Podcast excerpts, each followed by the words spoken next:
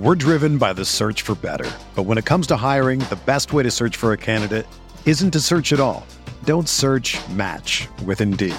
Indeed is your matching and hiring platform with over 350 million global monthly visitors, according to Indeed data, and a matching engine that helps you find quality candidates fast. Ditch the busy work. Use Indeed for scheduling, screening, and messaging so you can connect with candidates faster. Leveraging over 140 million qualifications and preferences every day, Indeed's matching engine is constantly learning from your preferences, so the more you use Indeed, the better it gets.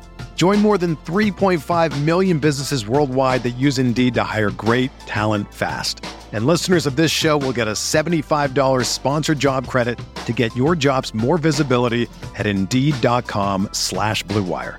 Just go to Indeed.com slash BlueWire right now and support our show by saying that you heard about Indeed on this podcast. That's Indeed.com slash BlueWire. Terms and conditions apply. Need to hire? You need Indeed. Sooner or later you'll find out.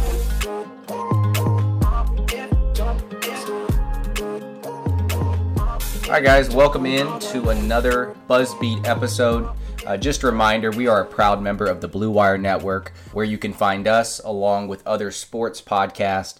Uh, like I've mentioned before, there's probably 15 or so podcasts on the network, and it is growing. Um, if you stumbled upon us, whether you guys were just searching for Hornets podcast or you found us through Blue Wire and you want to know a little bit more about the show, we are a Charlotte Hornets podcast. Uh, and I feel like in our episodes, we do a good job of breaking down the games, discussing team trends, X's and O's. Feel that you can't find a better Hornets uh, analysis podcast out there. So if you like our episodes, we'd really appreciate a five star rating and a quick review on iTunes. It takes all but 30 seconds to do. All right, guys, in this episode, we're going to discuss uh, the depressing loss against the Los Angeles Lakers on Saturday. Feels like an eternity ago. Um, so we won't spend too much time on that game, but there are definitely some topics that we need to discuss. And then also the win over the Cavaliers on Wednesday night. Um, and then we might also get into some Kemba talk at the end uh, and maybe anything that we feel like the Hornets may do around the trade deadline, which is really uh, not too far away. So let's first start off with the Saturday game. Um, so coming off a loss to the Knicks, uh, the Hornets were hoping to beat LeBron James and the Lakers. But uh, Charlotte's record entering this game against James was 6 and 46. And then there was another loss after that 128 100 loss on Saturday. The first half, uh, it was very deceiving. Uh, we were only down by seven, but it felt like we should have been down by a whole lot more. Lakers in full control of this game. Hornets really never threatened, and uh, it was a very pitiful game to watch as a Hornets fan. Uh, definitely very uh, negative thoughts that raced through my head, and I'm glad that we actually were able to uh, see them get a win uh, on Wednesday night, so this podcast isn't isn't too negative. So I guess we'll first start off talking about some of the you know the themes in this game. Kemba struggled again. Lakers had a ton of fast break points coming off Charlotte's 18 turnovers. Really, the only bright spots in this game were Malik Monk, who had 19 points, uh, and Miles Bridges, who had, a, I believe, was a career high of 17. So I guess I first want to start with uh, Kemba's slump. And you know, going against Lonzo Ball, who's definitely a pest on the defensive end, uh, it didn't make it easy. He was two for 13 from the field. He had his lowest point total of the season at four, and his lowest true shooting percentage of the season at 15.4. I guess all players go through slumps, but the problem the problem when Kemba goes through a slump, and, and Brian brings up this point all the time, there's not a lot of people around him that actually step up. So on his off nights, others have to step up, and that's just not happening, and that didn't happen at the Lakers either. So any thoughts or takeaways on this game, or maybe specifically with Kemba's slump and, and others around him just not stepping up? Yeah, I mean, as you said, you know, we make the point quite a bit of, you know, when Kemba's not when he doesn't have it going, I mean, there's just not enough firepower, you know, on this team offensively to, uh, you know, to stay above water. And, and this Los Angeles game was like one A uh-huh. example, right? For for how bad this team actually is. Like, take Kemba out of the equation, and this is like one of the three worst teams in the league, if not the worst team in the league. You know, and that's it's crazy to think about for a 500 ball club, but it's true. I mean, this was Kemba's easily his worst game of the season. You made a great point, Richie. How good Lonzo Ball. I mean, Lonzo Ball looks healthy now. His athleticism is obvious. You know, uh, the defender he's been since he's gotten into the league surprised me a little bit. But this was this was a great um, this, this is great tape for Lonzo Ball and his defensive uh, potential couple, against Kemba Walker. Yeah, go couple, ahead. Couple dunks, couple dunks on the other end too. Like he looked yeah. bouncy. You know, really yeah. for the first uh, probably three dunks this game. He looked he looked athletic, no doubt.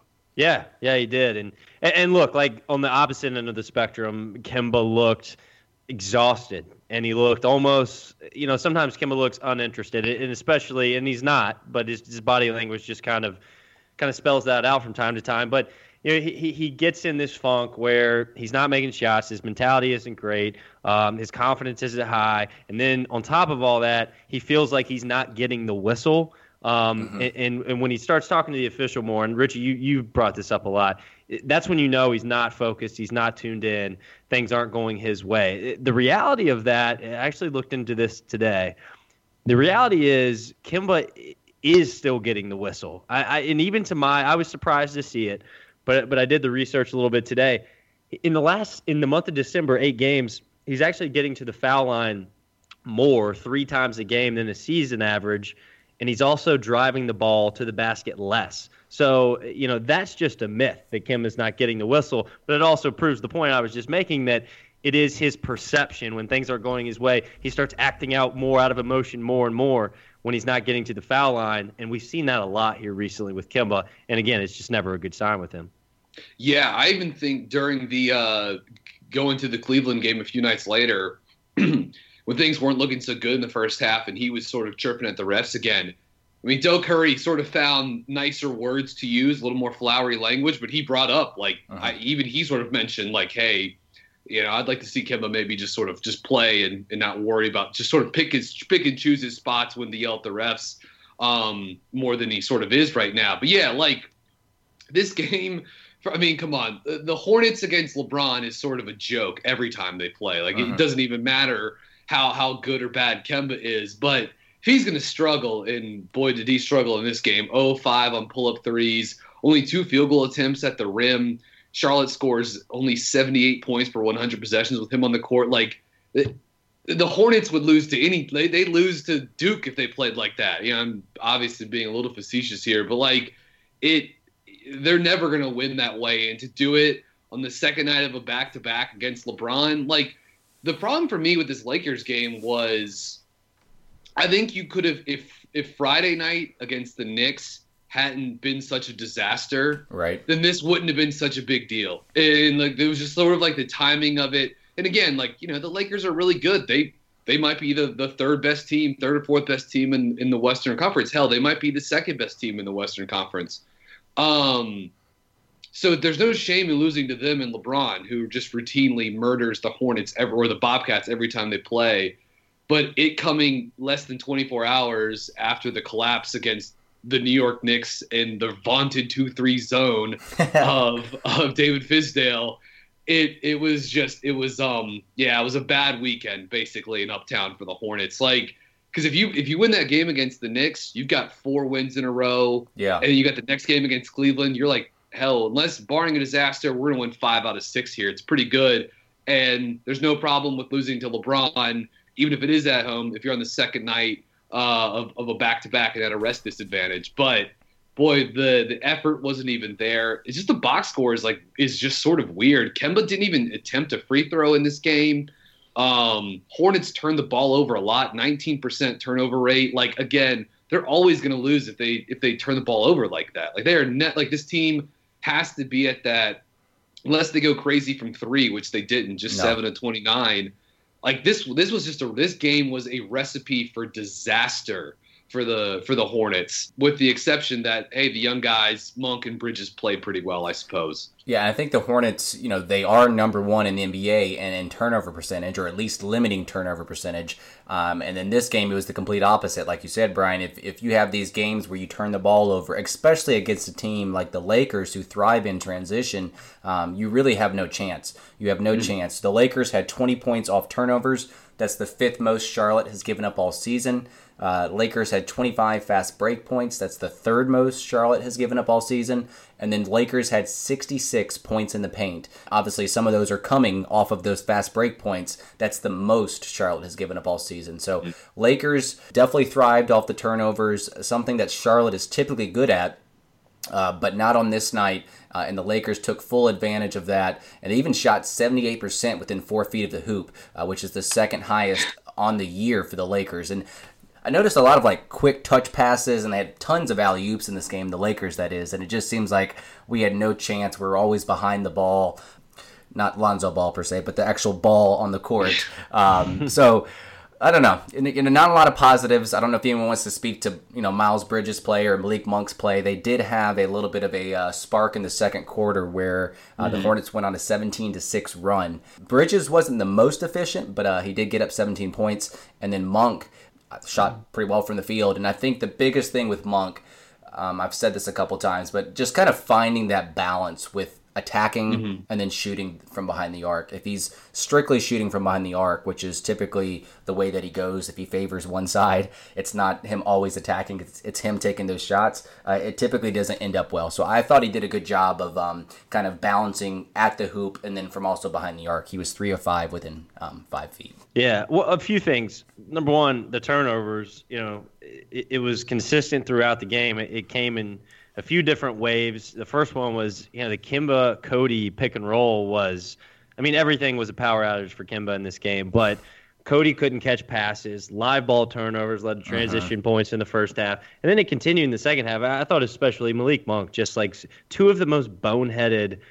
I mean, he does a lot of boneheaded stuff, but those second half live ball turnovers were just. Sometimes I just do not understand what's going through that guy's head. Um, his basketball IQ is just continues to be. This is the same guy that didn't wear his jersey that one game. Remember when he tried to come onto the game yeah, and he didn't have his jersey? Yeah.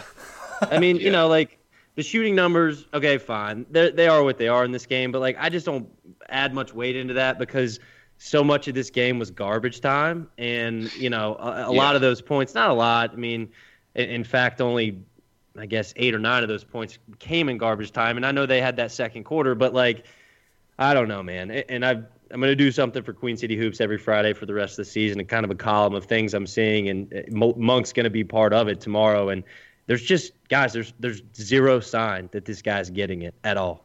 Um, yeah. It, it, just continues. And I look, he doesn't turn 21 until February. It's mm-hmm. not time to give up, but there there is very very little in the pie to suggest that he is developing as an NBA player. Uh, so I, am worried. The other point I wanted to make is Miles Bridges in this game. Um, the Hornets went small when they got desperate there in that second quarter. Kemba, Tony Parker, Monk, Batum, and Miles, a lineup I'm not sure we had seen yet this season. We had not, no. Yeah, so so that was interesting. Borrego just continues to d- dig into the bag, um, and the Lakers left JaVale McGee on the floor and literally – he ignored Miles Bridges no matter yeah. where he was on the court, and that's some some of the reason the Hornets were able to to get back in that game. Miles Bridges scored nine straight points in that stretch. I thought he did a great job. He the uh, Zach Lowe's talked about this a few times now with regard to Jarrett Allen in, in Brooklyn. Um, of these centers that are just playing defensive, just center field, just going to park it at the rim. You know, yeah. DeAndre Jordan's doing it in Dallas, but if they think they're playing like a non-shooting threat, uh, yeah, like they're just going to hang out. They're not going to worry about chasing dudes out 25 feet from the hoop, and they're just going to wall off the rim. And for the Lakers, who are concerned about giving up looks at the rim, it's it's great to have a guy like JaVale McGee that's blocking a ton of shots this year, hanging back. But I thought Miles did a really nice job uh, going at him and hitting some shots over the top too. He's one of those guys where it's like you see. Again, I, I don't want to do like Angel on one shoulder with Miles Bridges and and Devil on the other shoulder with Malik Monk. Um, they're both young players, clearly with a lot of talent. And Bridges definitely has games where, like, you know, you're like, man, you're just so spacey defensively. Or, or even in Cleveland, he had another time where he got a rebound and started dribbling up the court, and then picked up his dribble along the sideline, uh, right around half court, and got trapped and turned the ball over. But it's like you can kind of live with him a little bit because he's st- with some of those mistakes because a he's he's a rookie and he's only 20 years old but because like man, he just makes up for it because you can see the like the gears in his head sort of turning. You can see Tony Yeah. Parker pulling him aside, and you can see him like I, I don't know if you're going to see the tangible results of this until maybe next season or, or beyond, but it's like you can see the gears in that guy's head working. Like, okay, I effed up here. Now, you know, how can I get it back on the other end, or how can I not do that again? And, and I- I'm not trying to juxtapose those two as like Bridges good, Monk bad, because there's positive and ne- positives and negatives of Mhm. both. But um, Well, and the usage rate for Miles is is much much less than Monk, Right. so the so the bleeding just isn't as catastrophic. Yeah. You know, when the mistakes come, and and I think that there's a chance that's what Miles is as a player, right? He's a I'm going to attack a closeout, I'm going to shoot an open three, and I'm going to play off the ball, and then just be a menace uh, on the offensive glass and on the defensive end if he can get there, right? But like Monk has to travel so much farther than that to develop into the in, even a general idea of this player that people think he could be. I mean, the CJ McCollum comparison was the one we were making it for him as a rookie. Like, I just look again. Let's be patient, but I don't see any of it. None of Yeah. it. So I don't know what he is as an NBA player. It's like I'm trying to reinvent my idea of what he can be, but I can't really come up with anything, and that's why I really worry. Do you think that the physical limitations on Monk's part, because he's a shooting guard in a point guard's body, he's he doesn't look too built to me, um, so he has to kind of make up for a lot of his physical limitations. Where Miles Bridges, you look at him, he's definitely a modern day three four. He can switch across multiple positions. Does that play a factor in kind of your outlook for Malik Monk? I mean, I know it's I know it's also the mental makeup and of you know some of the dumb mistakes he makes on offense and just his defensive um, you know letdowns. But I feel like the physical limitations with Malik Monk, he has a lot to overcome. Yeah, I mean, yes, no, no question. That has a ton to do with it. And you know, like I just said, C.J. McCollum. Okay, it's pretty clear he's not going to be that, or there's a pretty good chance he's not. So now let's take it down a notch and let's say, okay, could he be? Could he be? You know, can he be a Lou Williams? Can he be a Jamal Crawford? Crawford, kind yeah. of the yeah, you know, that microwave score. But the problem is he's a very inefficient scorer on almost mm-hmm. everywhere on the basketball Yeah. court. So no, it's it's like every question you ask yourself about what he is versus what he's going to become it spits you out in this really depressing area. And again, he's not 21 yet, so let's Yeah. we're not putting a, a label on him. But we've we've got 1,400 minutes of data uh, of evidence here that really doesn't tell us much optimistic stuff about Malik Monk. The the things I'll say, uh, uh, quick thoughts. I'm just running through my head here. The the the, the comparison with McCollum, I, I you got to really squint if you want to see it. You also got to remember too with McCollum. We've actually talked about this on the podcast before too, but like that dude was a three or four year player at Lehigh in college, and it took him like until the playoffs of his third season in Portland before like the light bulb came on. Now he's been a, a total badass since then, but like he probably didn't figure stuff out until he was 25, 26. And, you know, Malik Monk, as we've just said multiple times now, like he doesn't turn 21 until February. So, like, look, I, you know, it's one of those things where, uh, hell, I don't know if he'll be in Charlotte when he's that age, but that, that is something to consider. Um, the thing that I was always going to hang my hat on with being optimistic about Malik Monk was obviously you could see the limitations in terms of his size, his length, um, just like his defensive acumen. I always thought just I just thought the shooting was going to be able to offset everything, Mhm. and he's Yeah. really he's just been an okay catch and shoot guy, not great. Um, 37% on catch and shoot threes this year, three and a half attempts per game. It's not, you know, I he feels like a guy that's got to that's got to be like you know closer to to 40%, and the pull up threes just 27% on pull up threes, about one and a half attempts per game.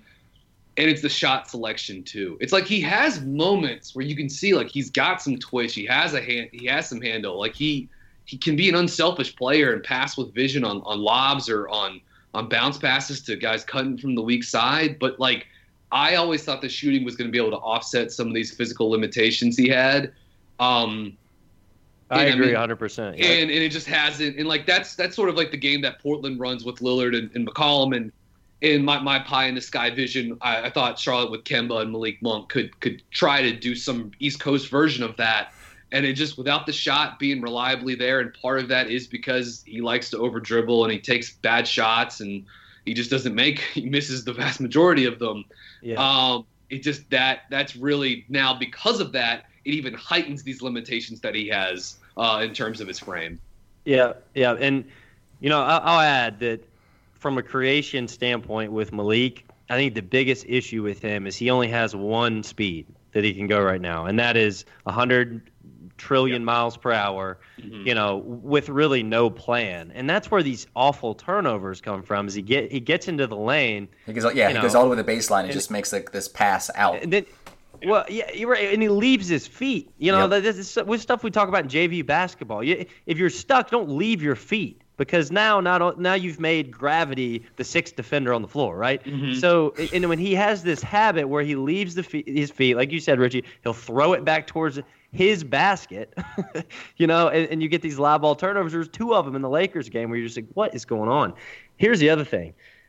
We're now the clock the clock is officially ticking for Malik and the Hornets because we're now about 20 months away from him being extension eligible. Mm-hmm. And about 2 years exactly to the deadline of whether the Hornets are going to extend him. They had to make this decision with MKG. They did. They had to make this decision with Kemba Walker. They did.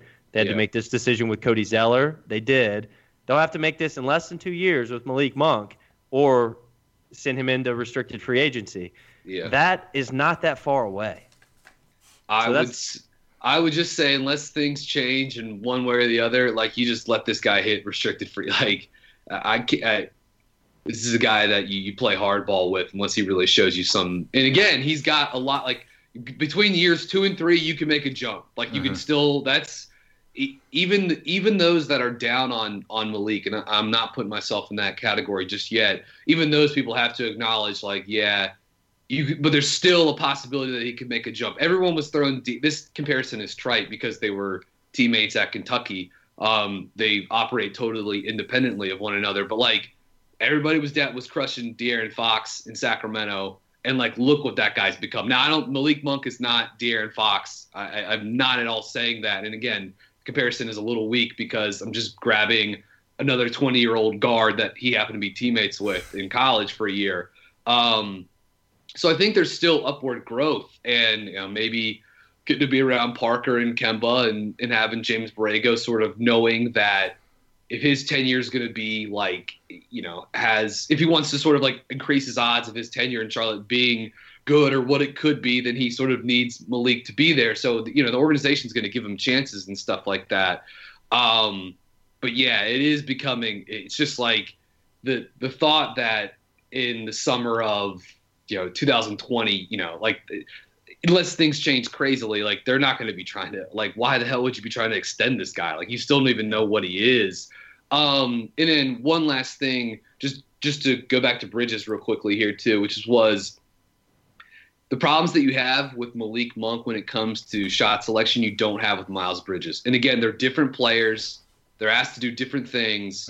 But Miles Bridges, man, over over 81, oh, pardon me, over 80% of his field goal attempts this season have been threes or at the rim. That's perfect number. That's a perfect number. 43% of his field goal attempts at the rim. He's shooting 73% on those. 41% on the corner. 13% of his shot attempts have come from there. Um, 32% on above the break threes. You know, it's, it's just really like not that bad. And so that is encouraging because he's being like, you know, he pops and he has, he does these mo- amazing moments of athleticism on, on, on a rebound or in transition or whatever. But like, he's also playing the right way offensively. And um, you know, he takes what the defense gives him, and he, he's just taking the right kinds of shots too, which is encouraging. And I think that's the thing with Monk. He doesn't necessarily play the right way all the time, uh, and more frequently than not, it's not like he's he's not taking the best shots. Um, and you made a great point, Brian, that his shots or his shooting efficiency has to be what gets him over that hump, and it just hasn't been the case. And yes, he surprised us with his passing ability, uh, although that does lead to some turnovers. But um, yeah, it's, it's definitely going to be something that the Hornets have to look within and see if they are trying to keep Monk for the long haul. But uh, let's kind of transition to the Wednesday 110 99 win over the Cavaliers. This was definitely a game that I felt like Charlotte needed to get um, after a pretty you know pathetic performance in the first half. First, I would say maybe first you know, one and a half quarters, I would say. The Hornets kind of turned it around at the end of that second quarter. Uh, Marvin Williams, Jeremy Lamb, uh, and Kemba Walker. Uh, he could be breaking out of that slump. Uh, he had an awesome performance from that second quarter onwards. Uh, those three, Lamb, Kemba, and uh, Marvin Williams, accounted for 66 of the points, and they went 27 of 55 from the field. they basically were able to get whatever they wanted at the rim. Cavaliers uh, did not do a good job of protecting the paint. Charlotte outscored the Cavaliers 60 to 42 inside the paint. And like I said, this is a game that they needed to get, um, especially after losing to the Knicks prior to the Lakers. Um, we had to stop the bleeding, and the Hornets are back at 500 with this win. I guess I kind of want to start with Kemba. I think. The biggest thing is he needed a game like this to get out of that slump. He was um, very inefficient from the first quarter. The, the whole team was. I think that mm-hmm. might, might, have been a, uh, season low in points, if I'm not mistaken. Uh, it was for, the, for the, yeah, first, the quarter. first, quarter. God, yeah, correct. And I just thought, okay, this here we go, another game where Kemba struggles and no one else kind of steps up around him.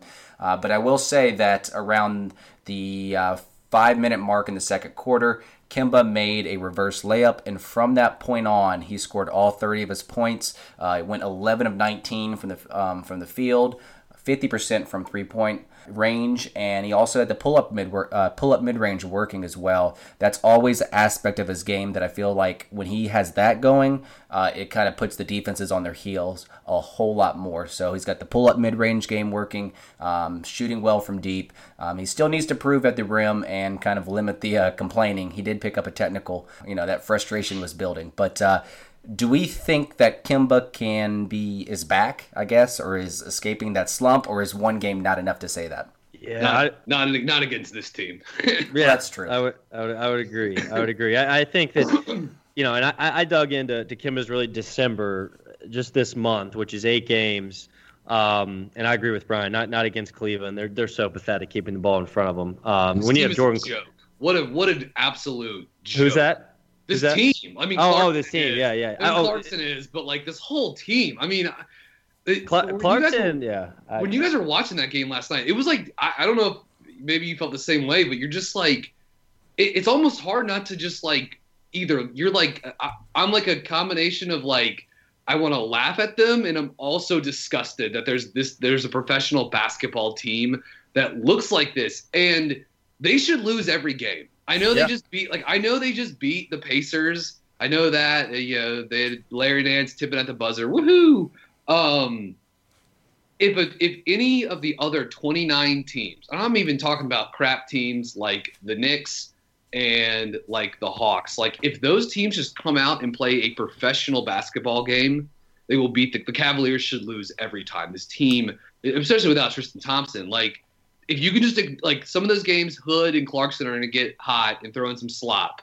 And if you can just not get frustrated by that, you should beat this team just senselessly every time. They're so yeah. so bad. Yeah, they're terrible keeping the ball in front of them. That's why the Hornets scored 60 points in the paint last night. I mean, Rodney Hood, eh, he looks like he should be a good defender. He's not. Jordan Clarkson, eh, in my opinion, is the worst defender in the league. I mean, he's got to be 19, up there. Took 19 shots last night. Oh, of course he did. Shots. I'm surprised. Like, yeah. what are we like? What are we doing here? Actually. Yeah. Oh, well, we're trying to lose, is what we're doing. Yeah. Uh, so the the last eight games for Kemba, he's 34% from the floor. He's 27% from behind the arc.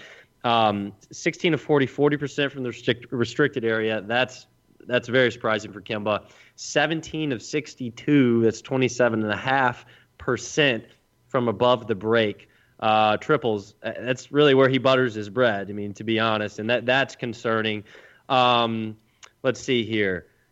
He was 52% and 37% from these areas, you know, respect, respectively at the rim, above the break three, in the first 22 games of the season. So, you know, you know, I think that's the sample. The month of December, the eight games. I, am going to just monitor that as we move forward here. But Kemba is, you know, second half against Cleveland does not break this slump.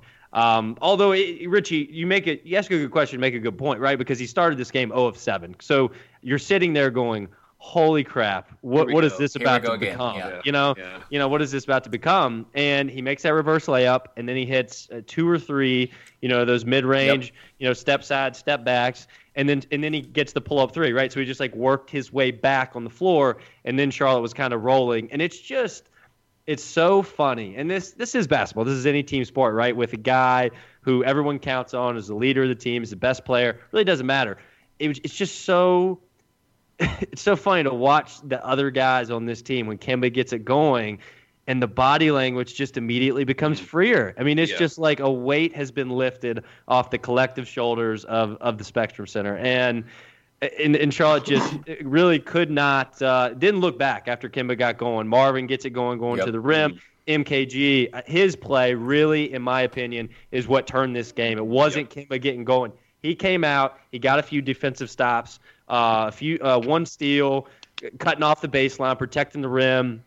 Um, I think he was matched up against uh, who I can't remember right now, but really he inserted the energy I thought in this game, and then came in, came in, got it going, um, shooting the ball, and then in this game really turned for M- Charlotte. MKG always seems to be around the ball, whether it's like defensively, Yeah. loose balls, offensive rebounds, whatever it is. It just it just seems like the ball finds him or he finds the ball, and and he is definitely um, an underrated or underappreciated uh, part of this team that most people don't see. You know, you look at the box score and, and you'll think Kemba, Lamb, and Marvin Williams for this game, but MKG definitely impressed me in terms of kind of upping that energy. But he he definitely is like a magnet for that ball. He always finds that ball. No, he he knows where his bread is buttered, and it's just like being active and, and playing hard as hell and being six foot seven and, and flying around trying to make plays and like, you know, holy hell, dude, that's exactly what he did. Uh, six to ten shooting in this game, six offensive rebounds, two steals, two blocks, like four four stocks in this game. That's great. He contested eight two point field goal attempts in 21 minutes. He's been a menace, basically the best wing defender at contesting two point attempts so far this year, if you, if you want to lump him into uh, the wing defender category. Um, I thought Jeremy Lamb was big in this game too. Mhm. 10 of his 16 field goal attempts in the restricted area. He played 42 minutes, which is like kind of a joke. It's like, well, how did you need him to play 42 minutes against the freaking Cavaliers? But- Borrego really shrunk that lineup Yep. last. Only Yeah. eight guys played. He did, and uh, I mean, basically, we're at a point now. I I wanted to bring this up too. Like, you know, uh, did did Hernangomez and Kaminsky did they even play in the second half last night? They did night? not. They did not. Like, so so we're at a point now where it's like, uh, you know, if there were a game tonight, I mean, obviously one of those guys, if not both of them, would play, but they both got some minutes against against Cleveland. Like right now, the second best center and the effective backup center on the Hornets is Marvin Williams. So, Like, Period. so- like so I don't. So I don't want to like dive too deep into this because I want you guys to read my column on Queen City Hoops and every, and everybody else tomorrow. But I, I did a little bit of a deep dive on the, the whole Willie Kaminsky, you know, musical chairs of backup Yeah. center, and whoa, there are some really shocking. Well, not, I I wouldn't even say they're shocking, but the numbers with those guys on the floor, either one of them, when MKG is playing power forward, and then when he comes off, Yeah. are so. It is such a steep cliff that I- it's it, you can't even hardly believe it. this is what I this is what I brought up with uh, on the pod with Nate Duncan, Duncan, last yeah. week. Like when when Frank Kaminsky's on the court without MKG, it was as of a week ago 107 points per 100 possessions. With MKG on with Frank, it was 84 points per 100 possessions, like a night and day difference. Um, and by the way, like this, the lineups with Marvin at center, look, maybe you're sort of nuking him. You know, this is a lot to put on Marvin's plate here. Uh, but 164 minutes with, with Marvin as the five this year. Hornets plus like 40 something in those minutes. Um, 110 points per 100 possessions, allowing under 98 points per 100 possessions, a net rating of plus 12.3. Like they've been very good lineups with, with him uh, at center, playing with you know usually MKG, sometimes Miles Bridges at the four. Like they've been very very productive, and that's becoming the like when Borrego sees things going like sideways early. It's either the let me throw Tony Parker in there with Kemba Mhm. Walker, or let me go to Marvin at center. Those are his two like Go I- to. I've got to do. I've Yeah. got to do something now because everything's going poorly, and Cody's on the bench because he needs rest or fouls or whatever. So I've just I've just got to go with this other thing. We should probably Yeah. talk about this with Borrego in terms of just kind of limiting and, and kind of shrinking the lineup a little bit. First off, Monk didn't even play. Uh, he had a DNP CD. So after this game and you know against the Lakers where he put up 19 points, clearly Borrego favors defense, and he didn't even get a single minute out there on the court against the Cavaliers. You would think he would get a minute against the Cavaliers. So I don't know if something happened at practice or if Yeah, just no. he he doesn't want No, him I- out there. yeah. But it kind of goes along with the trend with Willie and Frank Kaminsky. Add those two plus Monk. What do they all have in common? Uh, they can't play defense. Yeah, I, I don't. I don't think it's really anything off the court. I mean, it certainly could be, but I, I just think again, it's just Monk's play on the floor. It's his lack of attention to detail. He doesn't run back on defense consistently. You know, I already talked about you know his offensive knuckleheadedness. I'm gonna say uh, that word right now. You know, it's just he's hard to trust as a coach. I can't even imagine having to have that guy out there in, in important minutes and trust him to just make the right play and play smart basketball. Um, it- you know, and I think that's the problem with Kaminsky and Hernangomez as well. I mean, that's why we've seen so much of the small ball lineup is because neither one of these backup centers. Now they both had positive moments. We've seen that, but consistently, they've both been very inconsistent, right? So. I, I will say this though. I think it's time for Borrego to pick a backup center. Yes. You know, you know, I, I, I don't I don't know that it's benefit benefiting either one of the players, and it's definitely not benefiting the team. Um, because again, we have seen positive moments from both of these guys, Kaminsky and Hernangomez, and I you got to pick one. You've It's- got you got to allow one of these guys to get solid minutes with Consistent, Tony yeah.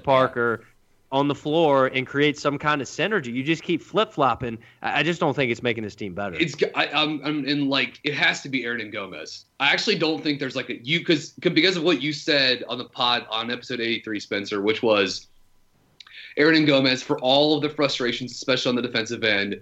He's got some good offensive numbers and he's got some good tools. His cap hit is low. They have his rights. I mean, obviously they do with the, that that some of that applies to Frank, but like Frank's a, Frank's going to be a, a free agent this summer. Um, they probably can't bring him back, and they probably shouldn't bring him back. And um, they've got bigger offseason priorities. And yeah, like I just say, just figure it out with Hernangomez. Just just do it. Like you I just- agree. just- I don't think there's even a choice. But but like if you if you want to make it a, a one versus the other, you can. But it, it just it's got to be Willie. It has to be. I, I agree 100%. And, you know, to your point, Frank's going into restricted free agency. I would say there's like a 5% chance Charlotte brings him back right now. Uh, They'd have to squeeze him all the way down to suffocation, you know, basically, dollars wise. Um, you know, but Willie, I mean, let's look at it real quickly. Willie's got a cap hit next season of uh, shy of 1.6 million dollars. Now, he does have a he and it's a non-guaranteed deal that has a trigger date of June 28th of this coming summer. So technically, Charlotte could let both of these guys walk into free agency, but that's not happening because of the ro- you know because of the cap constraints on this roster. How would Charlotte not bring back a center making 1.6 million dollars?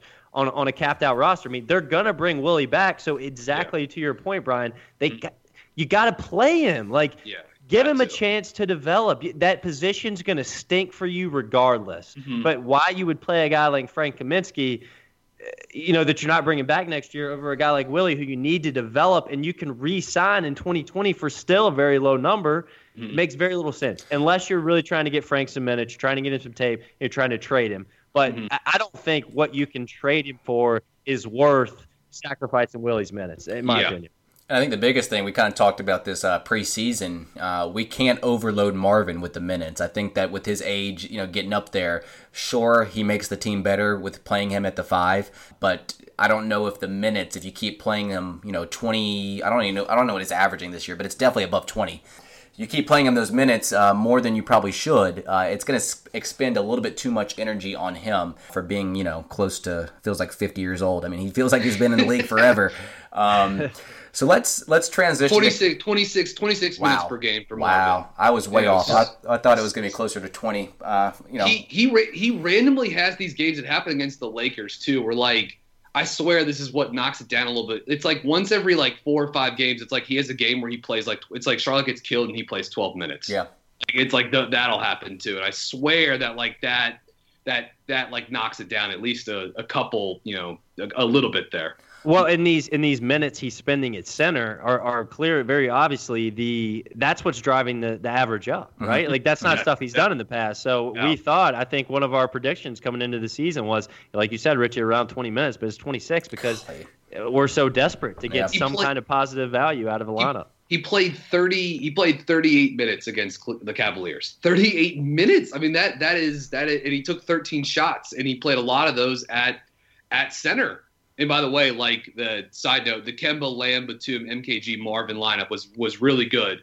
Plus eight in five minutes, um, 50% shooting, six assists on seven field goals, 1.13 points per possession. Like it, it, it works, especially against bad teams like this. But yeah, they're putting a lot, a lot of strain on uh, on Marvin Williams. All right, let's move on. Well, first off, another thing that I, I noticed in this game, the Hornets came out in a 2-3 zone uh, with about nine minutes left in the second quarter, but no mention of it on the broadcast. Spencer, you kind of brought that up last time that that. Uh, I guess it was the Knicks that pulled it out against us, and they, and they thought that they were pulling it out for the first time in the third quarter when they had tried it for the whole time in the third quarter. But uh, that's a different conversation for a different day. But we we had a um uh, a yeah, list... real quickly, yeah. real quickly. I, I I love Eric Collins. He makes it more fun watching the games, right? Yeah. Um, I like Dell Curry too. But guys, come on, like if everybody can see it at home, right? Like I'm not trying to call anybody yeah. out here, but like he played in the NBA for how many years? A really long time, and we're, we're was one of the best players in franchise history. Yeah. Maybe maybe we, they see on, that I the think Hornets, the fans want a little bit more than that. Yeah, maybe the, yeah. maybe they see the Hornets play defense so often that they don't move their feet, that so they don't think that they're in zone sometimes. But there's usually a dead giveaway when the guy there's two guys up uh-huh, front and yeah. not and not moving around with their man. But anyway, man, if only though, if only the Hornets had had someone on their broadcast team that had had played and coached basketball yep. at the professional level Man, if only I mean if only I mean that you know that they didn't have that obviously. So, but you know, if only. If At only. least not now. At least not now. Right.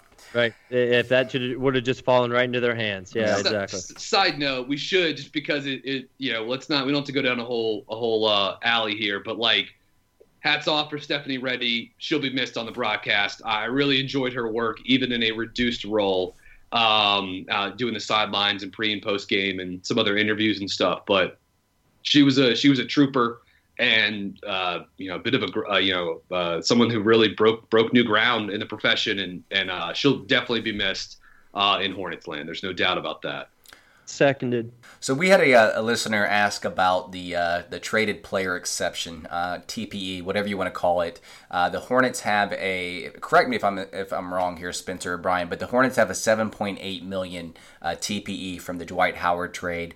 And to basically explain explain how this works, um, when you have this exception, you can trade for a player um, up to 7.8 million uh, with that TPE and uh, kind of absorb their salary into your salary without sending out a player. Is that the simplest way to put it?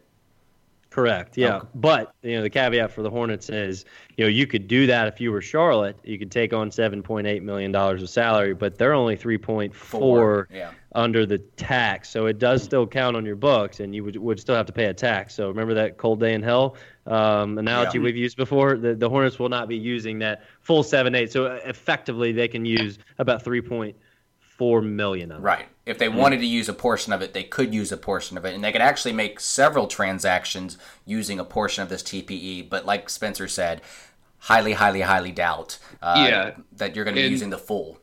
And there's an expiration date on it. You mm-hmm. have one full calendar year to use it. If you remember the trade this past summer, uh, it was July 6, 2018. So they have until July 6, 2019 to use that. I actually remember where I, where I was was at a Mexican restaurant in Raleigh enjoying margaritas, and all of a sudden I've got to like bore the girl I'm on a date with so I can dig into my phone and, and look up, you know, Hornets stuff. So, anyways, uh, yeah, I guess if anything else you want to add in on the uh, the TPE there. No, I think no, that's the no, simplest way to explain it, right? I mean, it's yeah. not there's not. Yeah. It sounds more daunting than it really is. Basically, you're allowed to absorb salary without sending out a player using this you know this TPE. Depending on how much it is, we have right. seven point eight million. Well, well, I would I would add one more thing. So like the Hornets do have a few uh, non-guaranteed. Tony Parker's is one of them. Uh, Willy Hernangomez, we talked about that. They have there's some player options on the books. Dwayne like, Bacon, Dwayne Bacon's non-guaranteed for next season too. He is. He is. Yes. Yeah, he is. So, I mean, there's ways that Charlotte could get closer to being able to use the full 7.8 million of this exception before uh, the deadline date that Brian brought up. It's not likely, but it's possible. And, and also just a trade this year, right? Like, if, if the Hornets are uh, able to get off a little bit of a salary, you know, there's there's there's a way they could use most of that. And Kupchak brought it up that yeah. he did. At, at some yep. point it was a goal to use this trade exception. So I wouldn't just like bury it at the bottom of the priority list for Charlotte. I would expect them to use this somehow, some way uh, before the end of this season. And if they don't before the end of the season, I expect them to use it somehow, some way before it, expires in July.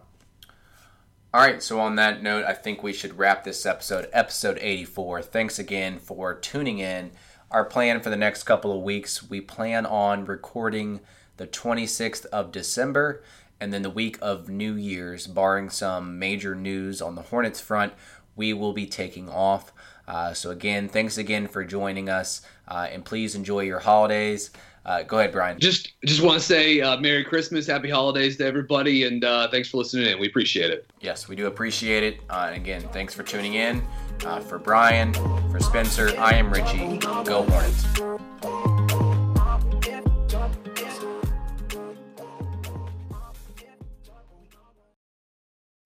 Whether you're a world class athlete or a podcaster like me, we all understand the importance of mental and physical well being and proper recovery for top notch performance. That's why I'm excited that Unifyd Healing is sponsoring this podcast. Unifyd Healing is a new and super innovative global network of wellness centers powered by Energy Enhancement System, or EE System. If you haven't heard of the EE System, you'll want to listen up. This technology promotes wellness, deep relaxation, purification, and rejuvenation. At hundreds of locations across the globe, access to a center is easy and affordable. Interested in experiencing the EE system technology for yourself? Go to unifydhealing.com slash bluewire to learn more and find a center near you. That's U-N-I-F-Y-D healing.com slash bluewire. No material or testimonials on the Unifyd Healing website are intended to be viewed as medical advice or a substitute for professional medical advice, diagnosis, or treatment. Always seek the advice of your physician or other qualified healthcare provider with any questions you may have regarding a medical condition or treatment and before undertaking a new healthcare regimen, including EE system.